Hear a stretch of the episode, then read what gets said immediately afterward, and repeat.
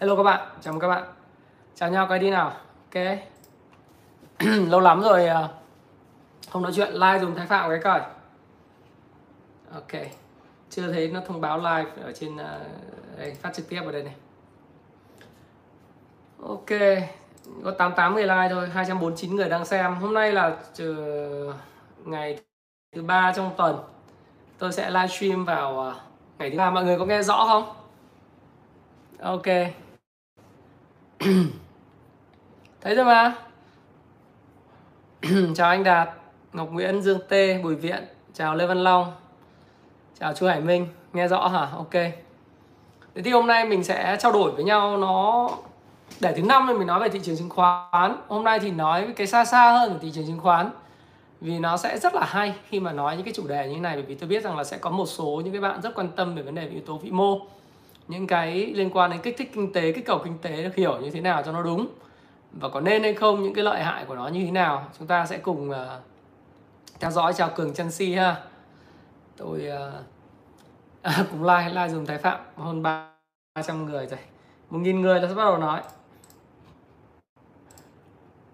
Rồi chào đạt fan hôm nay thấy thị trường uh, tăng cái là thấy mọi người lại hưng phấn ngay nhỉ? Đúng đúng là cái thị trường mà thị trường mà mà cứ chỉ cần xanh xanh đỏ đỏ là thấy là mê rồi. Yeah. nhưng mà thì thành công trên thị trường thì nó cần xu hướng lớn hơn là những cái xanh xanh đỏ đỏ như thế này. Vì nếu các bạn không có dành về mấy cái xu hướng lớn thì các bạn dễ, rất dễ bị à, bị bủa vây bởi những cái xanh xanh đỏ đỏ trong các cái nhóm ngành mỗi một ngày. Hôm nay học thì à, sẽ nói nhiều hơn về vĩ mô nhưng mà mình sẽ chia sẻ để các bạn nhìn rõ hơn ờ, liệu chúng ta sẽ tiến hành cái gói kích thích kinh tế như thế nào, những cái lợi hại của nó và có nên hay không. Góc độ chia sẻ mang tính chất cá nhân của mình. Chào Vân ờ, Dolly riêng về thị trường nhé thị trường thì Thái Phạm mà có một cái chia sẻ rất hay của các bạn trong cái group Happy Life đầu tư và thịnh vượng ấy, cộng đồng tài chính đầu tư và thịnh vượng ấy các bạn có nói rằng là, thôi anh Thái, anh đừng nói về dòng tiền điên nữa, bởi vì thực sự dòng tiền điên để cho nó điên đi một lần lên nó, cho nó biết sau này nó điên nó như thế nào.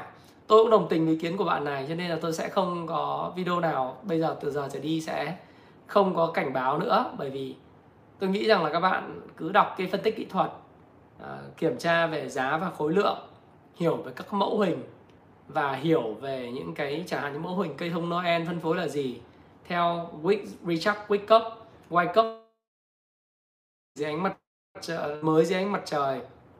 Chúng ta cần phải làm cái gì để mà bảo vệ cái số vốn của mình? Thì tôi nói đủ rồi. Cho nên từ giờ cái thông điệp của tôi sẽ ờ, không nói là thị trường điên hay là cảnh báo này kia bởi vì tôi nghĩ rằng là các bạn lớn các bạn đủ biết là phân biệt cái nào là nguy hiểm cái nào là lúc điểm mà các bạn nên vào nên ra. Và đã điên thì cứ để cho nó điên đúng không? Bởi vì là đó là bản chất của thị trường thị trường dù có cảnh báo hay có gì nói tốt nhiều khi người ta cũng không tin. Nói xấu người ta cũng không tin cho nên cứ để cho người ta trải nghiệm thực sự xem cái cuộc sống nó sẽ diễn ra như thế nào. Nó như sách nó hay không nó đúng như sách vở nó hay không ta phải chẳng cảm cảm nhận thông mới hiểu cái nó vui của nó. Do đó thì cảnh báo nói như bị ghét à, thì tôi cũng chỉ nói thứ nó sẽ chứng minh. Đấy nó là như thế. Tôi nghĩ là như thế nó sẽ hợp lý hơn. Chứ còn nói nhiều thì uh, thị trường omo hả?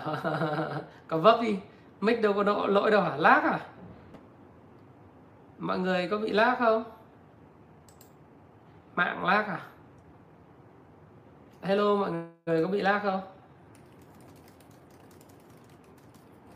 Đang dùng cái mạng Viettel đấy. Cái mạng uh, Viettel của bên uh, uh, quân đội này 4G đấy. Lag à?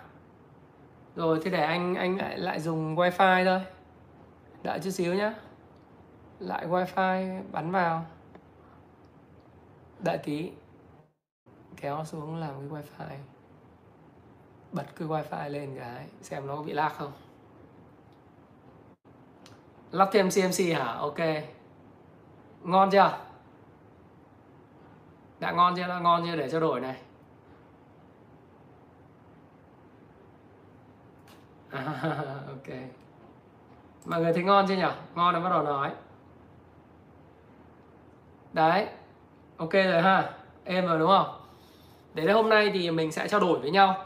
Bởi vì thị trường quay trở lại chuyện thị trường hôm nay thì mọi người mới thấy nó xanh lên.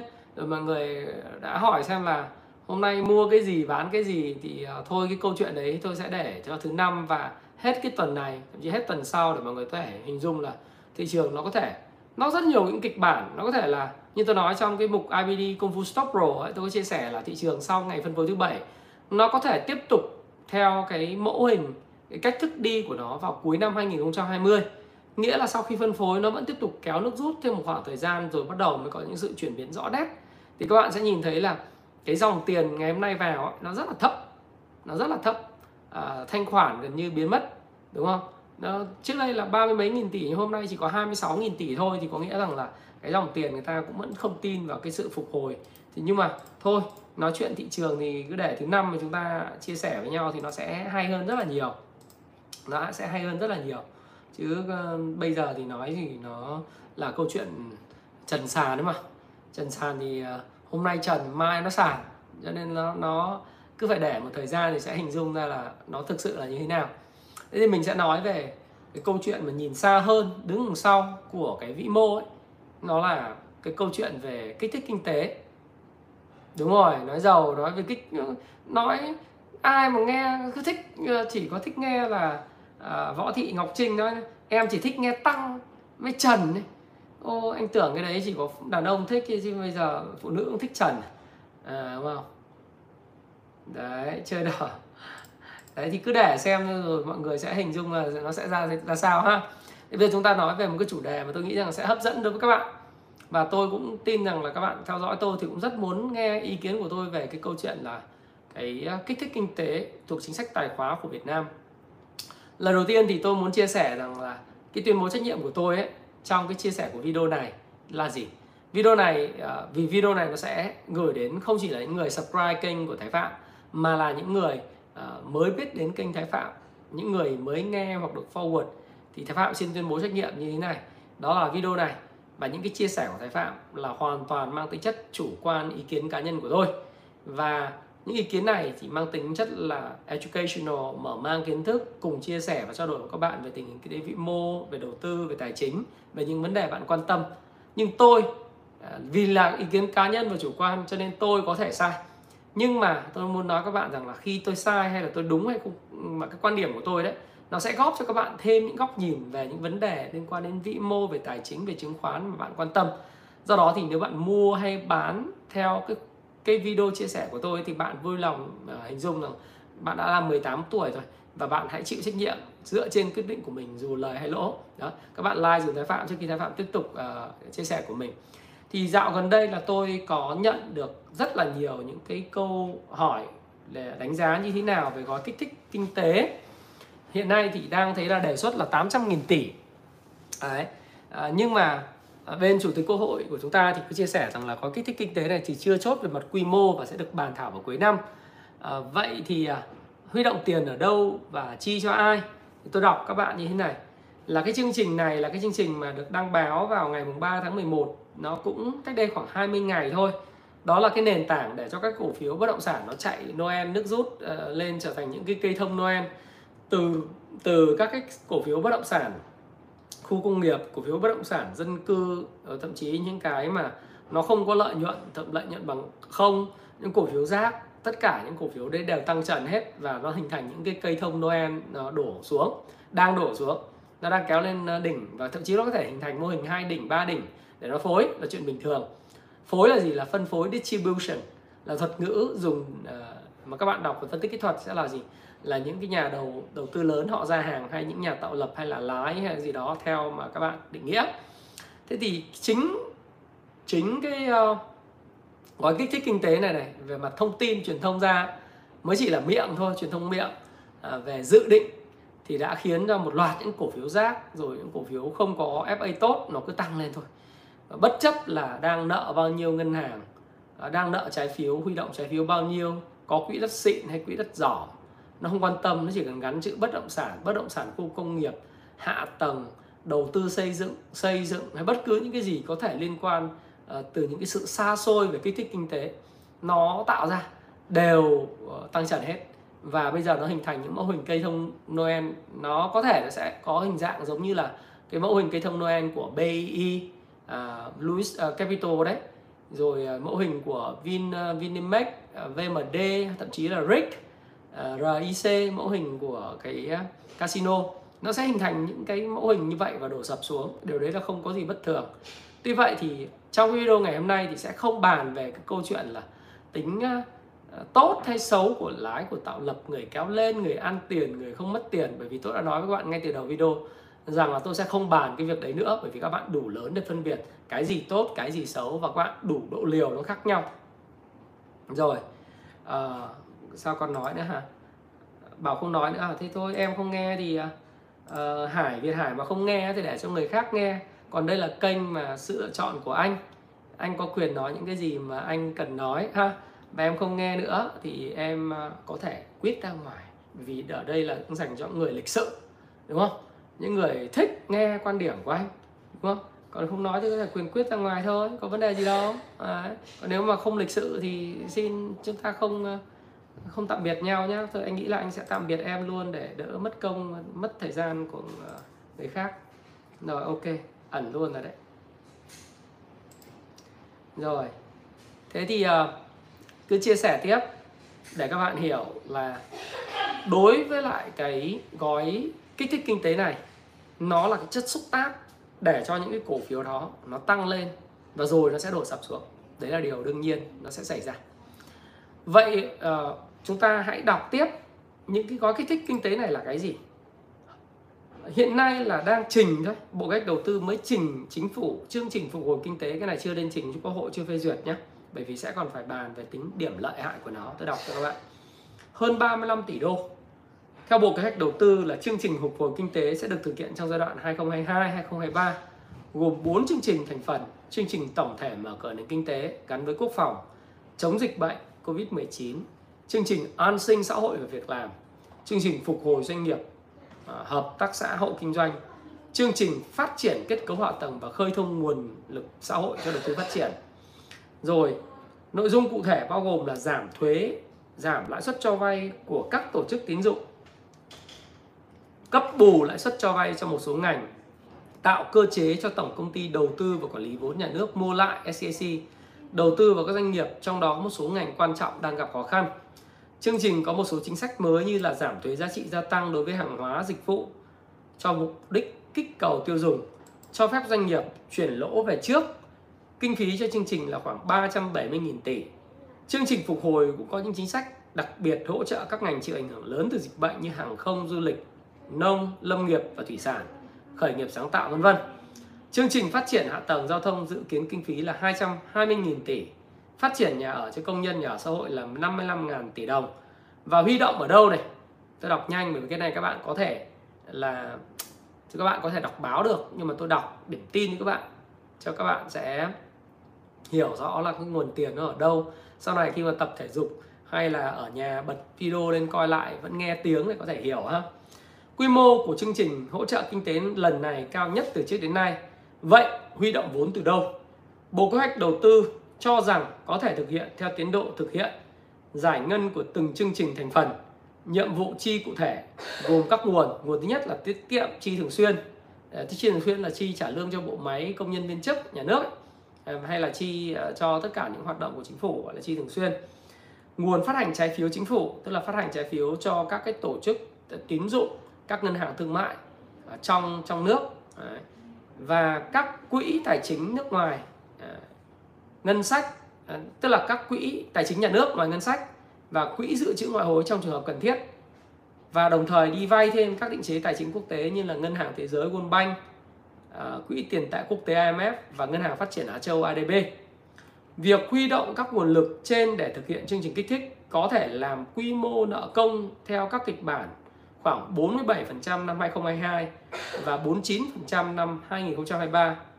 Tuy nhiên, thì theo bộ kế hoạch đầu tư như vậy vẫn đang nằm trong ờ, tầm kiểm soát và Bộ Kế hoạch Đầu tư cho rằng là quy mô nợ công năm 2021 là khoảng 43,6% GDP, thấp hơn nhiều so với mức cảnh báo 55% GDP. Trong khi đó, quy mô dự trữ ngoại hối của Việt Nam đã đạt gần là 110 tỷ đô à 100 tỷ đô. Lãi suất cho vay trong nước và quốc tế đang ở mức thấp. Bộ Kế hoạch Đầu tư nhận định đây là nguồn lực huy động quan trọng để sử dụng nguồn vốn và phục hồi kinh tế.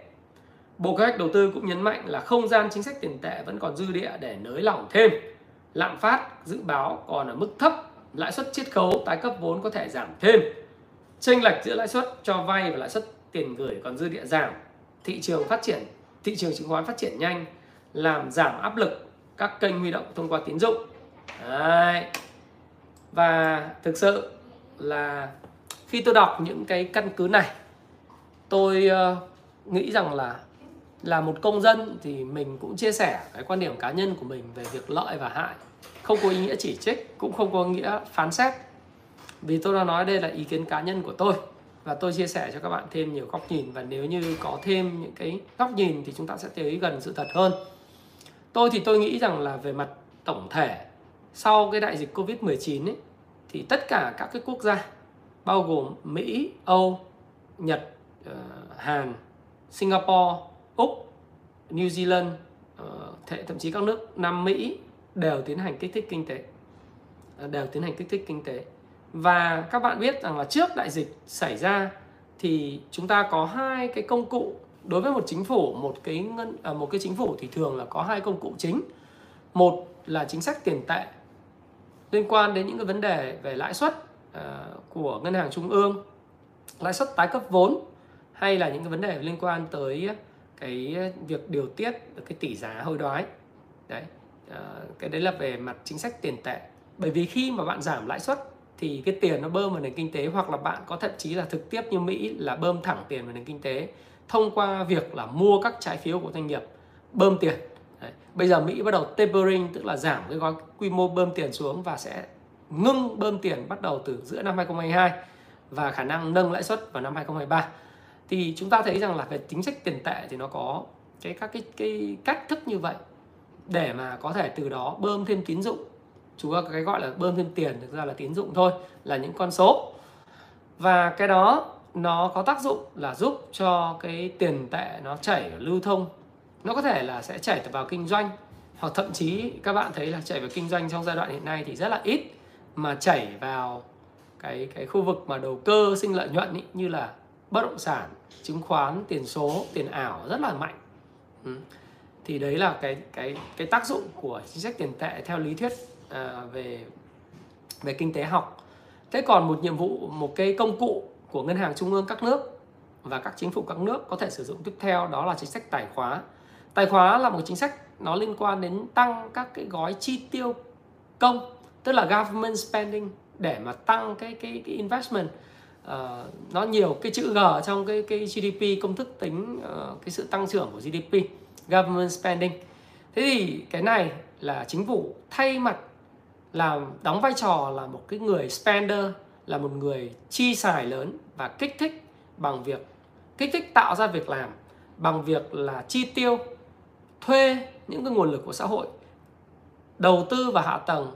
Thực ra là đầu tư vào hạ tầng là bản chất đó là gì? Dùng tiền đi vay hoặc là huy động từ các cái nguồn lực mà tôi vừa nói để tạo ra cái cầu cái cầu từ chính phủ lớn tức là cái demand á, đối với lại cái xã hội để mà từ đó thúc đẩy việc làm uh, thúc đẩy cái luân chuyển dòng tiền và từ đó thúc đẩy cho những cái hoạt động mà tăng chi tiêu chữ C consumption của người dân từ đó thúc đẩy tăng chi tiêu. Nghĩa là về mặt ờ, chính sách về mặt lý thuyết là người ta có vừa chính sách tiền tệ và vừa cái chính sách tài khóa và đối với Mỹ, cho đến thời điểm này, nếu các bạn theo dõi các video về nhịp đập thị trường của tôi vào mỗi chủ nhật hàng tuần thì tôi đều nói rằng là Mỹ là một bậc thầy trong việc sử dụng các cái công cụ bơm và hút. Bơm là là bơm tiền ra và hút là hút tiền vào. Họ là cái quốc gia sử dụng đồng đô la là cái đồng đồng tiền dự trữ ngoại hối số 1 toàn thế giới và đồng tiền quyết định toàn thế giới. Thế nên là cái câu chuyện khi mà bơm tiền ra ấy à, thì người ta bơm xong khi mà thấy lạm phát tăng lên là người ta có thể hút lại. Bởi vì người ta là bậc thầy. Và đối với lại cái chính sách tiền tệ của Mỹ là nó đưa để cái mức lãi suất ở mức là gần gần bằng không. Hiện nay là không đến 0,25% một năm. Để Fed đang để mức lãi suất thế. Và dư địa về chính sách tiền tệ của họ tức là hạ mức lãi suất là không có nữa. Và bơm tiền cũng không còn nữa. Tức là cái dư địa để mà kích thích kinh tế bằng chính sách tiền tệ là zero đối với Mỹ bây giờ họ vừa duyệt cái chương trình 1.200 tỷ kích thích hạ tầng rồi vừa được hạ viện thông qua hạ viện thôi nhé chưa phải là thượng viện thông qua chương trình 1.700 tỷ đô la để mà giúp bảo vệ bảo đảm an sinh xã hội phục vụ cho những tầng lớp mà dễ bị tổn thương trong xã hội Mỹ về giáo dục, về y tế, ừ, về môi trường. Cái đó là cái chương trình nghị sự của ông Joe Biden. Nên tôi nói các bạn như vậy để các bạn hiểu về mặt lý thuyết và cách thực hiện của các cái quốc gia trên thế giới. Tuy nhiên, à, không phải nước nào trên thế giới cũng có thể làm những việc giống như Mỹ. Bởi vì không phải quốc gia nào cũng có khả năng hạ cái mức lãi suất về 0% giống như Mỹ. Các bạn thấy những nước mà hạ lãi suất về mức 0% như là Mỹ chỉ có Anh, Âu Châu, Nhật Bản, đúng không ạ? Và các nước phát triển. Tại sao những nước đang phát triển lại không bao giờ hạ được mức lãi suất về 0%? Bởi vì đối với lại những nước phát triển ấy, như Âu Châu, như Anh Quốc, đồng bảng có những đồng ngoại tệ mạnh như là bảng Anh, đồng euro, à, đồng à, Nhật, Nhật à, Yên Nhật, đô la Úc hay là đồng franc của Thụy Sĩ, rồi đồng đô la Mỹ. Họ là top 7 trong nhóm G7 và trong nhóm G20.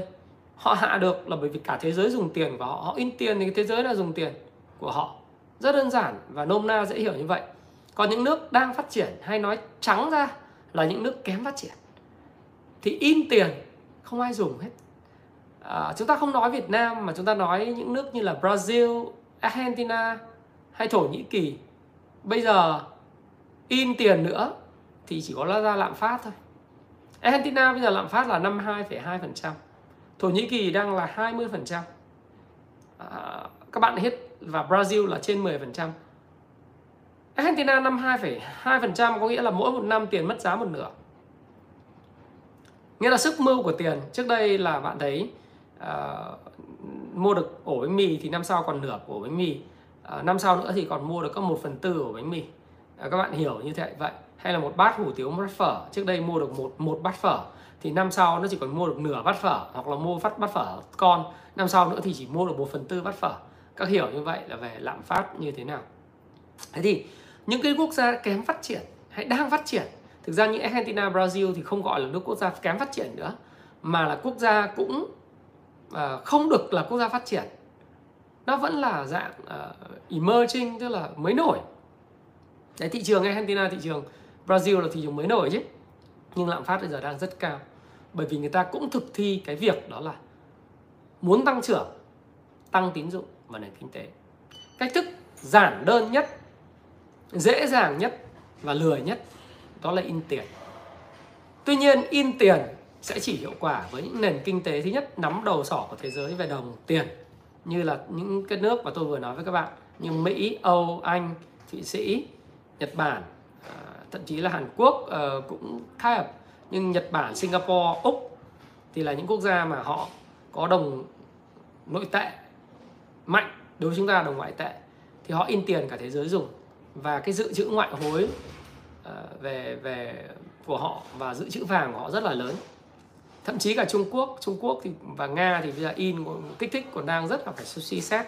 Cũng đang suy suy nghĩ chuyện kích thích nhưng họ cũng rất là phải suy xét bởi vì nó sẽ tác động ngay đến lạm phát, bởi vì in tiền là biện pháp, in tiền và cấp tín dụng à, là một trong những, và tăng chi tiêu chính phủ, nó là một trong những biện pháp lười biếng nhất, đơn giản nhất và dễ dàng nhất của tất cả những quốc gia muốn đổi tín dụng lấy tăng trưởng. Ừ. Tranh luận của những học giả của Việt Nam thì tất nhiên là đồng thanh à, ủng hộ cái gói kích thích này và Thái Phạm cũng nghĩ rằng là chúng ta cũng cũng cần những gói kích thích để phục hồi nền kinh tế. Đặc biệt là những gói mà hỗ trợ các doanh nghiệp bị ảnh hưởng cấp mà đổi tín dụng ấy. Đấy. tuy nhiên bởi vì sao? Bởi vì như những như vậy sẽ giúp cho những cái doanh nghiệp này như hàng không Việt Nam chẳng hạn những doanh nghiệp mà à, bị ảnh hưởng nặng đấy họ không có chịu lãi suất cho vay à, họ từ từ hồi phục lại khi nền kinh tế thế giới hồi phục họ có tiền để đảm bảo an sinh xã hội cho những cái cán bộ công nhân viên của họ rồi những lĩnh vực như du lịch được hồi phục trở lại. Cái đó là rất là cần thiết. Cái đó là rất cần thiết. Và tôi hoàn toàn là ủng hộ là cái cách thức nếu mà đặc biệt là cái phần liên quan đến nó nó gọi là cái chương trình về về cụ thể là cấp bù lãi suất cho vay. Thực ra cấp bù lãi suất cho vay là hiểu rồi.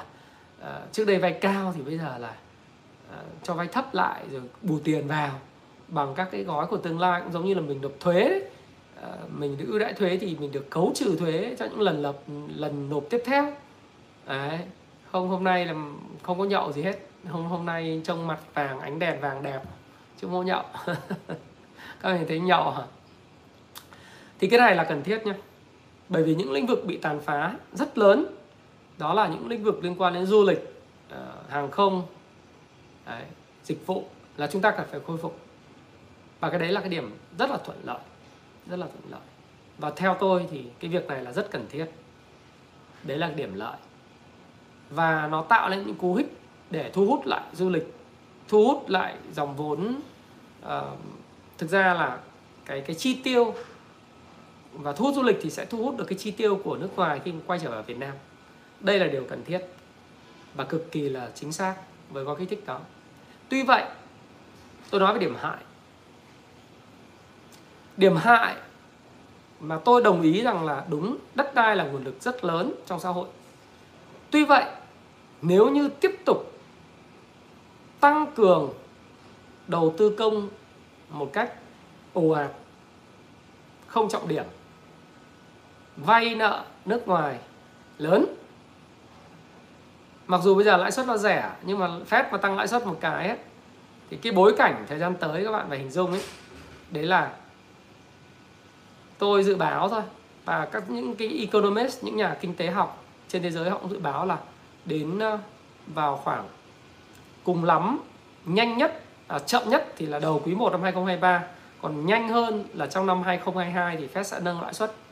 Thì tất cả những cái lãi suất tái cấp vốn về đô la về à, về cả Bank of China, Bank, Bank of England tức là ngân hàng trung ương Anh ngân hàng trung ương châu Âu họ cũng sẽ nghĩ đến cái chuyện nâng lãi suất bởi vì họ muốn là có dư địa về chính sách tiền tệ để sau này họ sử dụng. Chứ bây giờ trong covid họ xài hết rồi. Đấy. Thế thì trong cái bối cảnh thời gian tới cái lãi suất nó sẽ tăng lên nếu chúng ta đi vay mà để chúng ta kích cầu bằng cách là chúng ta đầu tư vào hạ tầng ồ ạt ấy thì thì nó sẽ có cái lợi bất cập hại. Vì nếu như cấp bù lãi suất làm chỉ một cái chủ trương đúng đắn và thúc đẩy những cái ngành mà khó khăn gặp đúng đối tượng ấy, đó là chủ trương hoàn toàn rất là đúng đắn. Nhưng mà khi mà chúng ta vay nước ngoài mà chúng ta chi tiêu công ấy, cái điểm hạn chế là ở Việt Nam ấy các bạn biết rằng là cái chi tiêu công thì thì các bạn cứ để ý những cái công trình hiện nay nó nó bị giang dở và cái khả năng sử dụng cái cái tận dụng đưa tài sản trở thành cái nguồn mà tạo ra doanh thu ấy về tốc độ thực thi nó rất là chậm rất là chậm do vướng mắc mặt mặt bằng thi công đội vốn uh, thủ tục nhiều nhiều giấy tờ lắm. Thế thì nếu như tiếp tục kích cầu thông qua các việc đầu tư hạ tầng mạnh mẽ mà nó không trọng điểm mà không dứt điểm ấy, thì nó cứ tạo ra những cái công trình kiểu như là các bạn vừa rồi mãi mới thấy là tuyến đường sắt Cát Linh Hà Đông đưa vào hoạt động sau bao nhiêu năm nó lãng phí tài nguyên không? Rồi bây giờ tôi nói nhé thêm cái nữa. Ví dụ như tôi đọc báo cái này thì mang tính là không phải là phản biện nữa. Cái này là chia sẻ thôi vì như tôi nói là không có nhu cầu chỉ trích hay là bất cứ một tổ chức hay là một cái con người hay cá nhân nào cả. Đây là góp ý và chia sẻ chân thành cũng phải nói như vậy ngay từ đầu. Thế thì tôi đọc báo tôi thấy là Hồ Chí Minh tiếp tục đề xuất là được làm đường cao tốc Hồ Chí Minh Mộc Bài rồi được làm các kênh này kênh kia ở Bình Thạnh để chống những cái uh, cải tạo kênh rạch mấy chục ngàn tỷ thì tôi bảo là ủa? Tôi nghĩ là cái đó có cần thiết không? Yes nếu mà về mặt chiến lược thì tôi không biết là cái việc giao thương Việt Nam Campuchia nó mạnh đến cỡ nào vì thị trường Campuchia thì cùng lắm. À, tất nhiên là nó sang cả Thái Lan nữa nhưng mà nó là thị trường 15 triệu dân Thái Lan 55 triệu dân. Nó nó thực sự quá cần kíp và tạo ra được cái GDP tăng trưởng cho thành phố này quá lớn hay không? Hay là ngày hôm nay nếu cho các bạn nhìn ý, các bạn thấy là tôi đang mở cái bản đồ Google Maps ở đây Đấy, thì tôi thấy rằng là uh, cái những cái, cái chẳng hạn như là những cái công trình hiện nay đang giang dở nhé mà chưa đưa vào hoạt động. Thứ nhất là tuyến metro số 1 mặt đỏ là do ánh đèn em ạ. Uh, các cái tuyến metro số 1 hiện nay ờ, tiến độ vẫn chưa biết. Tất nhiên là có kế hoạch đưa vào sử dụng này nọ cùng vào đầu năm này nọ nhưng mà tôi thấy là cái số tiền đấy nó vẫn chưa đưa đưa vào hoạt động và quyết liệt nó vẫn đang chậm trễ. Nó cần phải đưa vào hoạt động để mà tạo ra doanh thu tạo ra return on uh, assets asset return on investment đúng không? Chưa có. Ờ, đấy là nó vẫn còn thiếu vốn đúng không một số các cái mố cầu các thứ còn đang chưa nghiệm thu được bởi vì kỹ thuật đã bị long sóc đúng không? Đấy, đấy là cái cái cái dự án số 1 cái thứ hai á là các bạn nhìn cái uh, những cái cái mà công trình nghe rất là hoành tráng tạo ra an sinh xã hội và tăng trưởng kinh tế rất lớn đó là cái khu mà các bạn biết là ở khu quận 7 Trần Xuân Soạn à, và khu vực ở phía nam Sài Gòn nó là khu vực mà bị ngập nước. Thì cái công trình ngập nước mà của uh, Trung Nam ấy thầu ấy nó mười mấy nghìn tỷ mười mấy nghìn tỷ đồng. Hiện nay nó vẫn đang là những cái những cái công trình dở dang chưa đưa vào nghiệm thu. Bởi vì đội vốn bởi vì là thanh toán, bởi vì rất nhiều những cái vấn đề. Trong khi 10.000 tỷ này đang nằm chết ở cái chỗ cầu Tân Thuận à, 2 đấy, cầu Tân Thuận và khu Trần Xuân Soạn. Và mỗi một năm, mỗi một kỳ nước lên, thì cả cái đường Trần Xuân Soạn và toàn bộ cái khu vực quận 7 là cũng ngập trắng và người ta thiệt hại kinh tế rất là lớn. Nếu như cái công trình chống ngập đó, cộng với cái chương công trình chống ngập mà nó ở phía khúc ở dưới Phú Xuân Nhà Bè đấy, chỗ cái cái cái ờ, uh, Phú Xuân Nhà Bè chỗ rạch đĩa đấy. Mà nó được hoàn thiện và mười mấy nghìn tỷ nó đi vào hoạt động và tạo ra cái lợi ích cho xã hội và cho thành phố thì nó có ý nghĩa cực kỳ lớn. Thay vì mình làm loe ngoe thêm một cái nữa mà chưa biết là cái cao tốc Mộc Bài Hồ Chí Minh nó có làm được không à, đúng tiến độ hay không hay là nó lại giống như là cái công trình chống ngập và lại giống như tuyến metro số 1 rồi lại đội vốn lại vân vân và vân vân đấy như tôi đã phản ánh một một lần đó là cái cái cầu Thủ Thiêm 2 ờ, mãi sau quyết tâm thì cũng làm hoàn hoàn thiện và như là cuối năm nay đưa vào hoạt động đúng không thì chúng ta thấy rằng là đó là những cái mà tôi thấy rằng nó lại mang tính chất là giàn trải hay là một cái cái công trình cực kỳ có ý nghĩa đối với lại sự giao thương và phát triển của miền Tây, Hồ Chí Minh và các tỉnh Đông Nam Bộ. Đó là cái công trình mà cao tốc à, từ Bến Lức Long An đi qua địa bàn thành phố Hồ Chí Minh, đi qua huyện Cần Giờ đấy, và đến Long Thành. Đó là cái, cái cái cầu hiện nay bây giờ chúng ta mới biết là cái cầu Bình Khánh đi từ cái khu vực huyện Nhà Bè đấy bắc ngang qua Cần Giờ hai năm rưỡi nay nó đội vốn nó vẫn nằm im đó và cũng không biết khi nào nó sẽ được uh, tái khởi công lại khi nào nó được hoàn thành thì chúng ta rất cần những cái cái tiền để mà để mà hoàn thiện những cái công trình đó hơn là chúng ta nghĩ chúng ta đầu tư những cái khác. Đúng không thế thì chúng ta cứ cảm giác là ờ, những cái công trình mà cứ đầu tư nhẽ ra thành 3 năm hoàn nó có thể đưa vào 5 năm có thể đưa vào hoạt động và có thể thu được tiền. Ví dụ như xong cái cái cao tốc mà từ bến lức Long An mà chạy tới Long Thành dầu dây thì uh, chặn cầu thu phí hai bên thu được biết bao nhiêu cơ man tiền bạc và cái các cái hàng hóa container từ miền Tây nông sản đóng hàng rời đi đến cái mép thị vải để mà xuất cảng nó vừa tiện lợi hơn bao nhiêu và từ đấy thúc đẩy những cái kinh tế ở khu vực Bà Rịa Vũng Tàu, Phú Mỹ, à, cảng Cái Mép, tuyến Cái Mép Thị Vải nó rất là thuận tiện. Thì những cái đó trọng điểm chúng ta không có thực sự là cái tiền nó có vào đấy không thì tôi cũng chưa biết.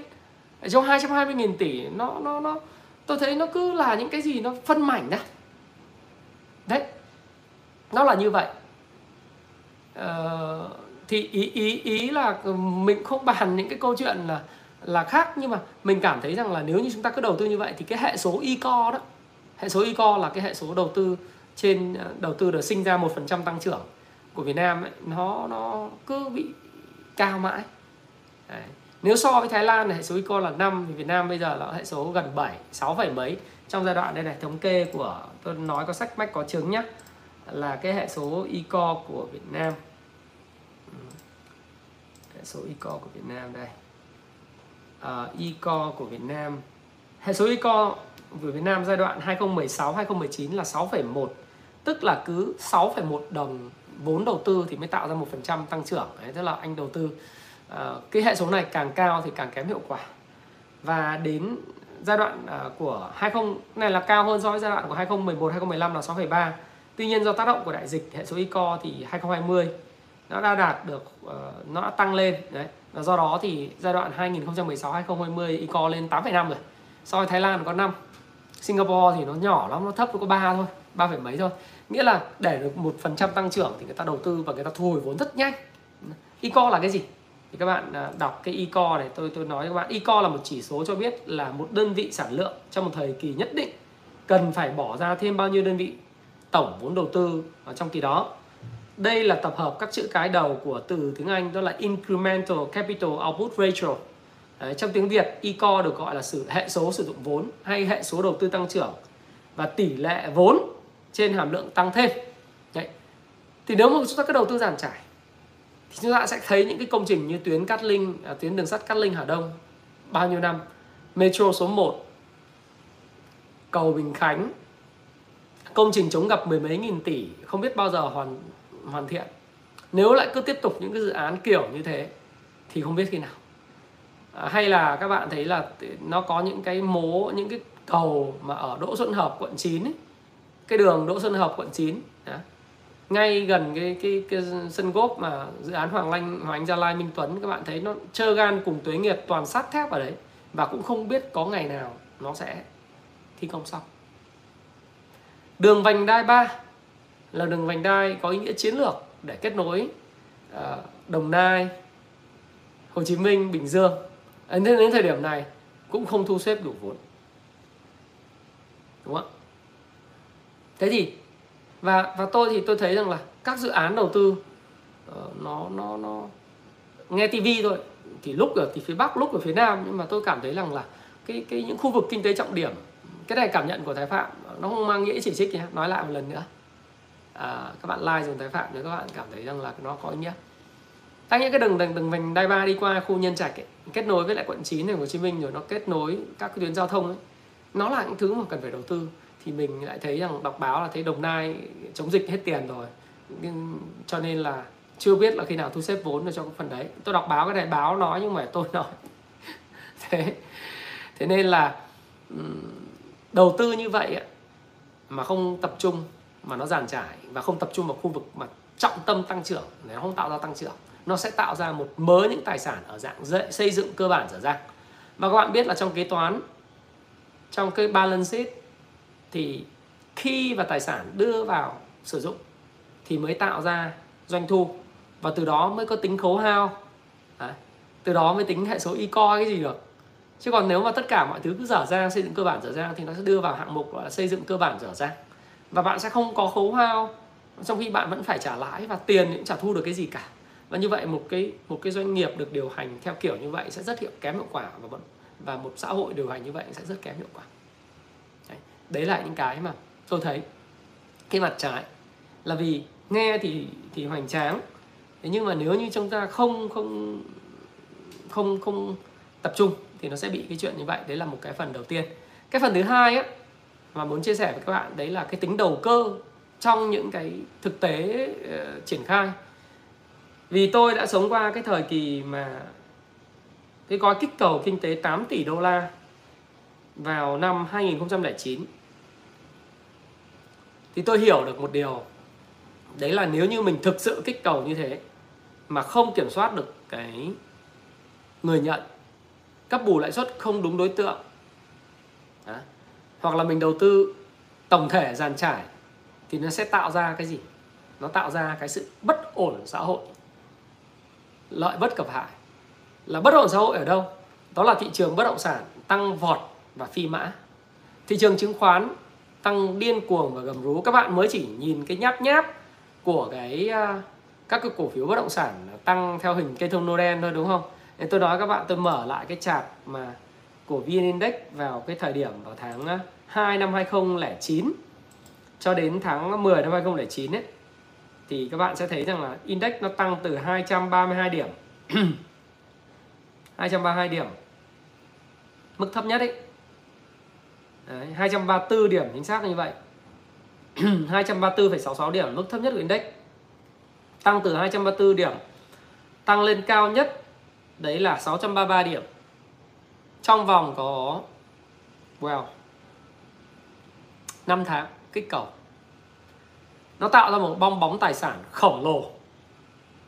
Bất động sản, thời đấy tăng điên cuồng. Chứng khoán thời đấy tăng điên cuồng. Tăng 3 lần, chứ còn mấy ngày hôm nay tăng 1460 tăng lên mấy chục điểm giảm 5 điểm như chết chết rồi ấy. Đúng không? Nó như vậy. Nó tạo ra cái mà kích thích hồi đấy có 8 tỷ đô la thôi các bạn nhé. Tương đương 143.000 tỷ Việt Nam đồng vào thời điểm đó phải đi theo tỷ giá nếu mà thực hiện thật, thì nó tạo ra một, và không kiểm soát đúng đối tượng, nó tạo ra một bong bóng tài sản khổng lồ. Bong bóng này chắc chắn sẽ phát nổ. Nó y chang những cái gì đã xảy ra năm 2009 là nó phát nổ thì các bạn biết rằng là từ 633 điểm, nó sẽ giảm về, nó đóng băng giai đoạn mà năm 2012 đấy, nó giảm về 336 điểm, mất một nửa tiền. Và lãi suất ờ, và lạm phát tăng vọt. Bất ổn về kinh tế vĩ mô liên quan đến lạm phát tăng vọt. Các bạn biết tại sao lại như vậy? Bởi vì khi thực hiện kích cầu anh anh tiếp tục anh nói là anh dư địa về tiền của anh còn bơm ra được ấy mà anh không kiểm soát không nằm chặt ấy, thì tiền ào ạt chảy vào tín dụng ào ạt chảy vào nền kinh tế. Những lĩnh vực đầu cơ sẽ tăng lên chứ sản xuất kinh doanh chưa chắc được hưởng. Người Việt mình các bạn để ý mà xem ở trong đại dịch Covid này uh, tất nhiên đại dịch Covid thì tiền nó chảy vào đâu? Nó chảy vào đầu cơ. Kinh doanh không được người ta chảy vào đầu cơ. Đó lý do tại sao chứng khoán bất động sản đều tăng. Và nếu như cái kích kích cầu kinh tế tiếp tục mà không đúng đối tượng mà giả soát không chuẩn thì nếu mà thật ấy, thì nó cũng sẽ tương tự như vậy nó lặp lại. Lại một cái vòng xoáy đó là tiền bơm mạnh và cho trái kinh doanh cả. Người ta sẽ tiếp tục băm vào những cái kênh mà đầu cơ là bất động sản và chứng khoán bối cảnh quốc tế nó sẽ khác đó là nước ngoài nó hút nó hút tiền về nó nâng lãi suất thì mình lại thả tiền ra. Thì lâu dài nó để lại cái hệ quả sau 2 năm khi bơm tiền thì mọi thứ đều tăng rất là ok. Nhưng sau khi mà người ta siết người ta tăng lãi suất lên ví dụ phép mà tăng lãi suất lên khoảng từ 0, đến 0,25% mà tăng lên 2% là có rất chuyện rất lớn bởi vì lúc đó có thể là lạm phát tăng quá cao có thể thôi nhé là một kịch bản scenario lạm phát cao lãi suất tăng cao trở lại bất động sản đóng băng uh, chứng khoán cũng uh, sụp sụp xuống sau khi tăng cao. Nó giống như thời kỳ 2009 thế đây là mình mình cứ chia sẻ những cái gì mà cảm nhận của mình. Và mình cũng là một cái nó gọi là phản biện có ăn có học khoa học lịch sử và nó nó mang tính xây dựng góp ý mang tính xây dựng. Thế thì nước ngoài người ta hút mà mình bơm mà bơm không khéo là tạo ra bong bóng. Bởi vì lúc đó cái bất ổn về mặt kinh tế vĩ mô liên quan đến tỷ giá hối đoái liên quan tới cái dự trữ ngoại hối. Bây giờ bạn thấy là tỷ giá hối đoái ổn định dự trữ ngoại hối là 100 tỷ đô. Tương đương chỉ có 12 tuần uh, tuần nhập khẩu thôi. Là tương đương là cũng không phải là quá cao đâu nhưng mà là tương đương ổn định.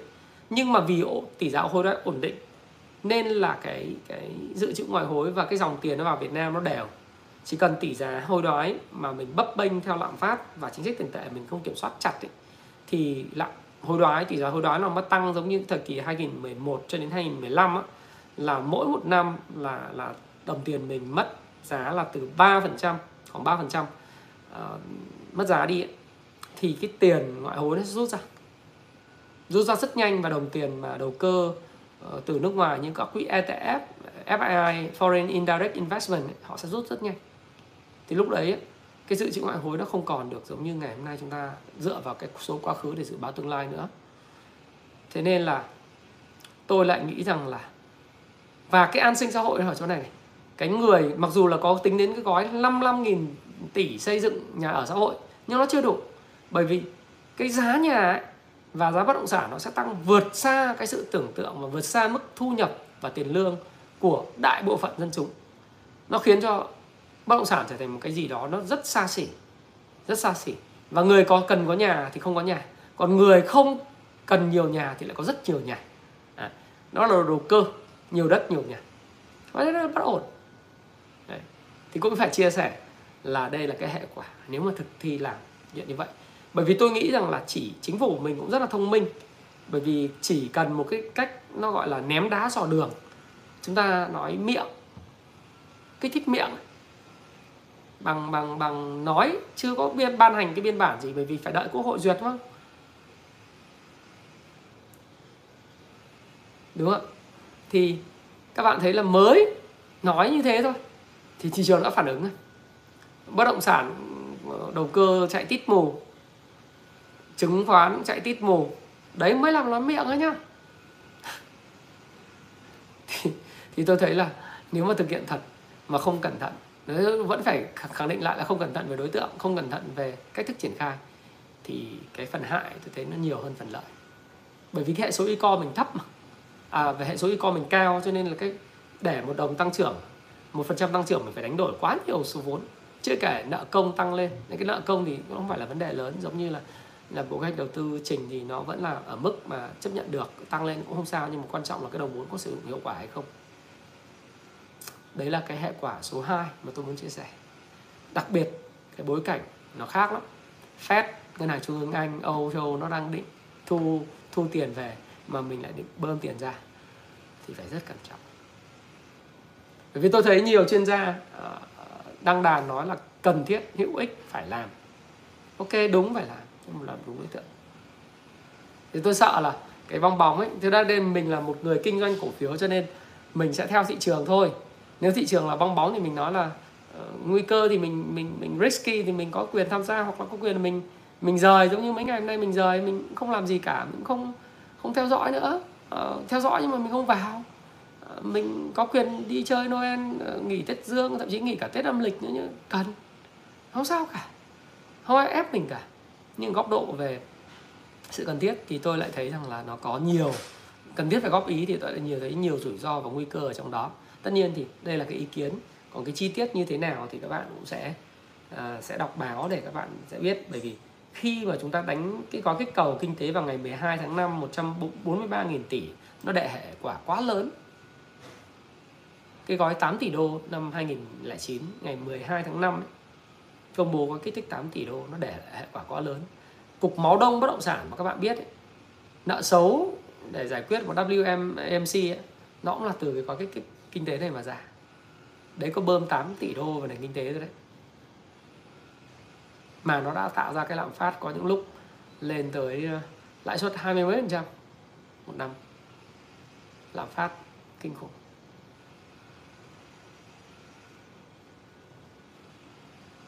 Thì ờ, chia sẻ như vậy, chia sẻ như vậy.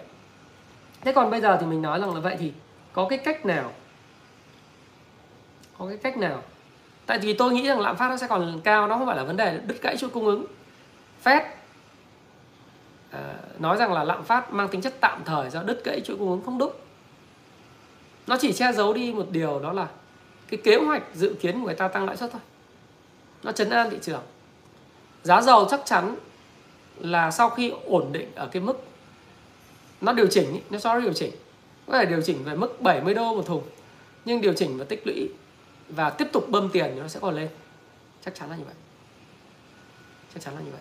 Bởi vì cái velocity cái vòng xoay tiền này, cái cái cung tiền bây giờ người ta không gọi dùng cung tiền M1 M2 nữa mà có thể là lên M5 M M1 M5 nếu theo Fisher con trai của của một trong huyền thoại đầu tư nổi tiếng trên thế giới là ông viết một cuốn lợi nhuận thừa cuốn cuốn ờ, cổ phiếu thường lợi nhuận phi thường ấy. Ông nói bây giờ nó phải là lên m m5 m6 thôi. Về money supply. ấy bởi vì nó có rất nhiều nguồn chứ không phải chỉ có nguồn mà một, mười hai hồi xưa đó. Thì cái velocity khi mà cái cái covid này bây giờ biến mất này, bắt đầu biến mất nhá. Các bạn nhìn, mặc dù vẫn còn một số cái quan ngại tại Âu Châu, tại Hàn Quốc này kia, nhưng bạn nhìn ở Indonesia nó cũng đang biến mất. Ở châu Phi là là là không tiêm chủng miễn dịch tự nhiên luôn. Nhật Bản, Ấn Độ thần kỳ ờ, số ca nhiễm mà từ 25.000 người một ngày bây giờ chỉ còn có 150 người ờ, một ngày. Có những lúc ngày hôm qua chỉ còn mấy chục người một ngày. Thì cái covid nó biến mất. Cái giao thương nó tăng mạnh. Vòng xoay tiền nó tăng lên. Lạm phát chắc chắn tăng. Nó không phải là do đứt gãy chuỗi cung ứng, mà bởi vì là người Mỹ, người Âu bây giờ có nhiều tiền rẻ quá, người ta chi quá mạnh sức mua quá mạnh. Lạm phát cầu kéo và đồng thời là lạm phát chi phí đẩy. Cho nên là kiểu gì phép họ cũng sẽ tăng lãi suất. Họ nói là lạm phát mang tính tạm thời không đúng lạm phát sẽ còn kéo dài xa hơn là cái tạm thời của họ. Và buộc trong nhiệm kỳ số 2 của ông Jerome Powell này ông phải fix cái điều đó. Ông phải tăng cái lãi suất lên. Cho nên cái rủi ro của chúng ta khi mà lãi lãi suất của Fed tăng lên ấy, là thị trường chứng khoán sẽ chắc chắn sẽ điều chỉnh. Chắc chắn. Sure. Thị trường chứng khoán Việt Nam luôn á. Chứ thế giới thì nó điều chỉnh luôn còn Việt Nam sẽ có độ trễ khoảng tầm hai ba tháng. Rồi bây giờ nó nhanh lắm. Nhiều khi là Mỹ nó vừa như vậy trong vòng một tháng sau là thị trường chứng khoán Việt Nam điều chỉnh. Thậm chí một tuần hai tuần sau điều chỉnh. Những cái năm mà 2018 là mới công bố xong cái là khoảng hai tuần sau thị trường chứng khoán Việt Nam điều chỉnh tạo đỉnh luôn. Là nó nhanh lắm internet bây giờ còn nhanh hơn nó nhanh hơn 2018 nhiều khi vừa công bố cái thị trường chứng khoán điều, điều chỉnh luôn ngay vào luôn. Chứng khoán trở thành một kênh mà chả ai quan tâm nữa ngay vào luôn. Trong vòng chỉ còn khoảng khi lại phép tăng lãi suất khoảng tầm 3 lần là tôi coi thôi Thế nên mình nói trước các bạn như vậy. Ngày hôm nay các bạn quan tâm chứng khoán thì các bạn nên quan tâm cả thông tin đó nữa nhé chứ, chứ các bạn cứ nghĩ là các bạn đang là thiên tài các bạn kiếm được nhiều tiền là đầu tư bất động sản tăng trần chân chân chân chân chân chân chân san san san san san san chân sàn của các bạn ấy nó hoàn toàn là do cái cái cái ngày hôm nay bạn may thôi. Đó. đến khi mà bạn gặp những tình huống nó điều chỉnh nó đau thương lắm. Ừ. Thế nói trước như vậy để các bạn quan tâm. Thế thì uh, còn cái chuyện xả kho dự trữ dầu chiến lược thì tôi nói các bạn rồi. Mỹ xả được bao lâu? Trung Quốc xả được bao lâu? Sao đối phó được với lại Ả Rập Saudi và OPEC cộng? Khó lắm không làm được. Đấy, cho nên tôi nghĩ rằng là ờ, cái, cái việc mà bài học về lạm phát của năm 2010 11 12 đau đớn. Bạn đừng nghĩ rằng là lạm phát thì đi đầu tư bất động sản sai rồi. Các bạn có thể uh, gọi là argue nó gọi là tranh cãi hay là tranh luận với tôi rằng là hệ thống banh của hiện nay khỏe hơn hồi xưa nhiều. Đúng, nhưng mà cũng không chống chịu nổi đâu. Không chống chịu nổi. Bởi vì đa phần là cái banh của Việt Nam là cho vay dưới dạng thế chấp, dùng tài sản bất động sản. Mà tài sản bất động sản mà giảm, mà bất thanh khoản, người mua mất thanh khoản, thì banh rất mệt. Nợ xấu tăng vọt, nợ xấu nhóm, không phải là nhóm 3 nhóm 4 nhóm 5 nữa mà nhận nợ xấu nhóm 5 ấy nếu mà một năm mà không trả được không trả được ờ, tiền lãi là thành nợ xấu 5 năm nó tăng vọt chỉ trong một năm. Lãi suất một cao bất động sản đóng băng luôn. Từ thị trường căn hộ cho đến thị trường đất đất nền. Quỹ đất quỹ điếc của các bạn đang định giá trên trên giấy của các bạn ấy, cho các doanh nghiệp bất động sản vẫn đi hết. Nên, cho nên hãy cầu mong rằng là không có cái kịch bản mà kích cầu quá mạng rồi lạm phát quá mạng. Bởi vì tất cả những nó đều không có tốt cho bất cứ ai không tốt cho cả ngân hàng mà cũng không tốt cho cả bất động sản mà không tốt cho chứng khoán đâu. Cho nên các bạn đừng có dùng cái thuyết nó gọi là thuyết uh, thuyết lạm phát cao thì đầu tư bất động sản sai nha. Lạm phát cao ấy nó sẽ dẫn tới là ngân hàng nâng lãi suất. Nâng lãi suất lên bất động sản đóng băng ngay. Bởi vì phần lớn người Việt Nam mình mua nhà đâu mua bằng tiền thật mua toàn bằng tiền vay.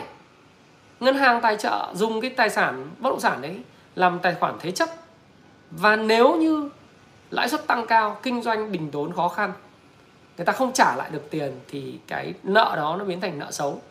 Mà nợ xấu thì banh te tua, sẽ thành, hình thành cục máu đông y chang giai đoạn 2010 đến 2014 những cái gì đã xảy ra, nếu kiểm soát không có chặt chẽ và kích thích kinh tế một cách chủ quan, duy trí để tạo ra được cái tăng trưởng thì nó là một trong những thứ mà thảm họa sẽ được báo trước.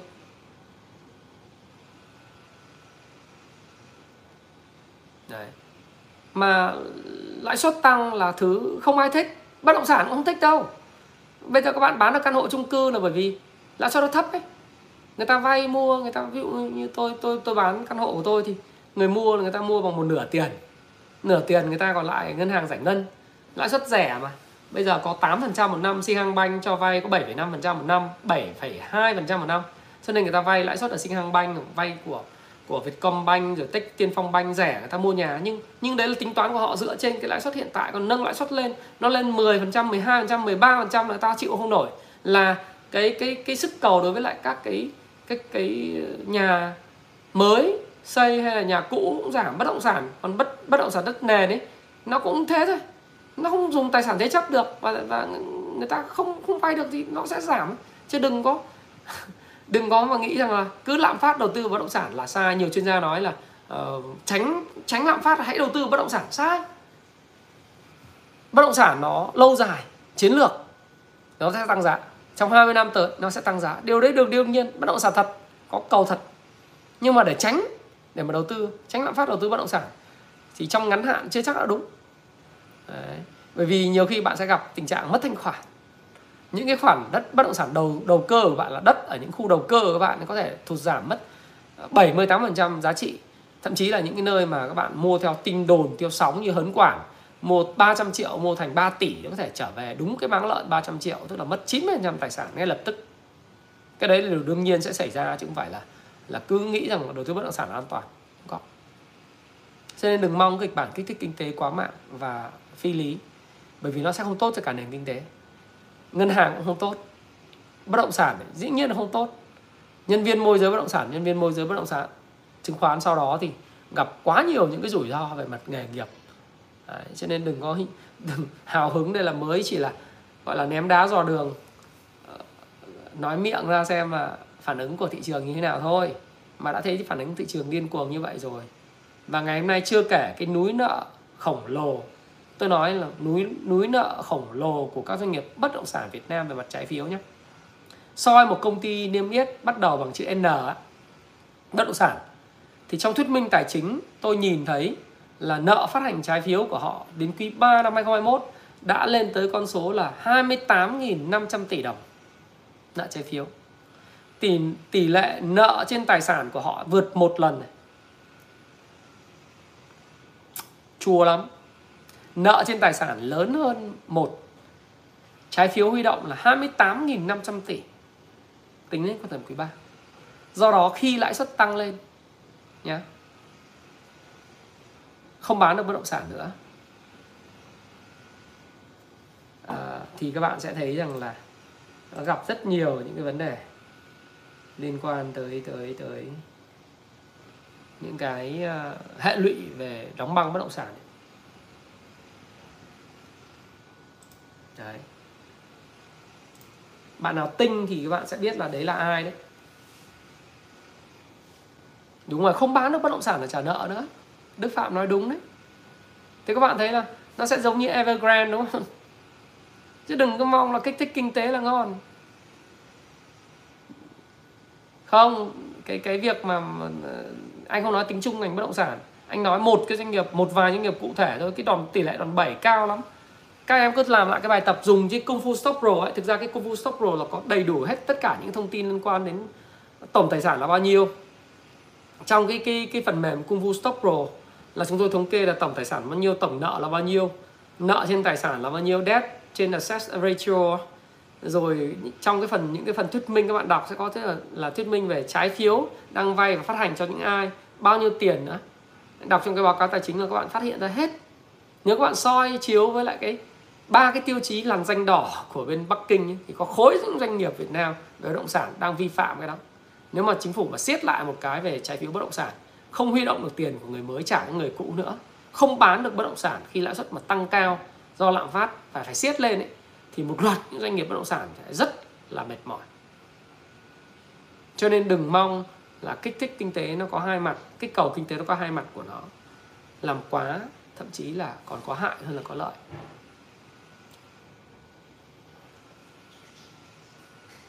Mà bất động sản không tiêu thụ được đừng mong thép tiêu thụ được.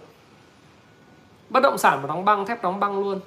Năm nay là còn cứu được là bởi vì xuất khẩu. Nhưng mà khi mà kinh tế mà yếu ấy bất động sản đóng băng thì thì những ngành như xây dựng như hòa bình như cô tech công như ricom hay là uh, thép thiết các thứ thì có tiêu thụ được đâu. Bởi toàn bộ ngành bất động sản vật liệu xây dựng nó đi xuống hết chứ. Đó là những cái lợi bất cập hại thì tôi nghĩ rằng là mới đưa ra được cái cái kích thích kinh tế nhát mà đã có những cái. Tôi suy nghĩ như vậy. Tất nhiên là cái việc mà tính toán chi tiết về những phản biện ý, thì còn nhiều nhà khoa học nhà kinh tế học của Việt Nam giỏi giang người ta sẽ còn đưa ra những góp ý rất là chi tiết chuyên sâu đúng lĩnh vực của họ và sẽ góp phần giúp cho những người ra quyết định có được cái bức tranh tổng quan để mà quyết định là cái đối tượng thụ hưởng cách thức tiến hành như thế nào nhưng mà cá nhân tôi nhận định rằng đây là cái ý kiến cá nhân của tái phạm không mang tính xây dựng là cá nhân tôi nhận định rằng nếu làm không khéo thì nó còn có nhiều nguy hại hơn là chúng ta làm. Bởi vì sao tôi lại nói như vậy? Bởi vì thực ra bây giờ cái nền kinh tế hiện nay đó là nền kinh tế số. Nếu như mình không có không phải ờ, cái cái, cái n chữ n đấy đâu các bạn phải xem 28.500 tỷ đấy thì chắc chắn là phải một cái doanh nghiệp rất to không phải là doanh nghiệp nhỏ như vậy.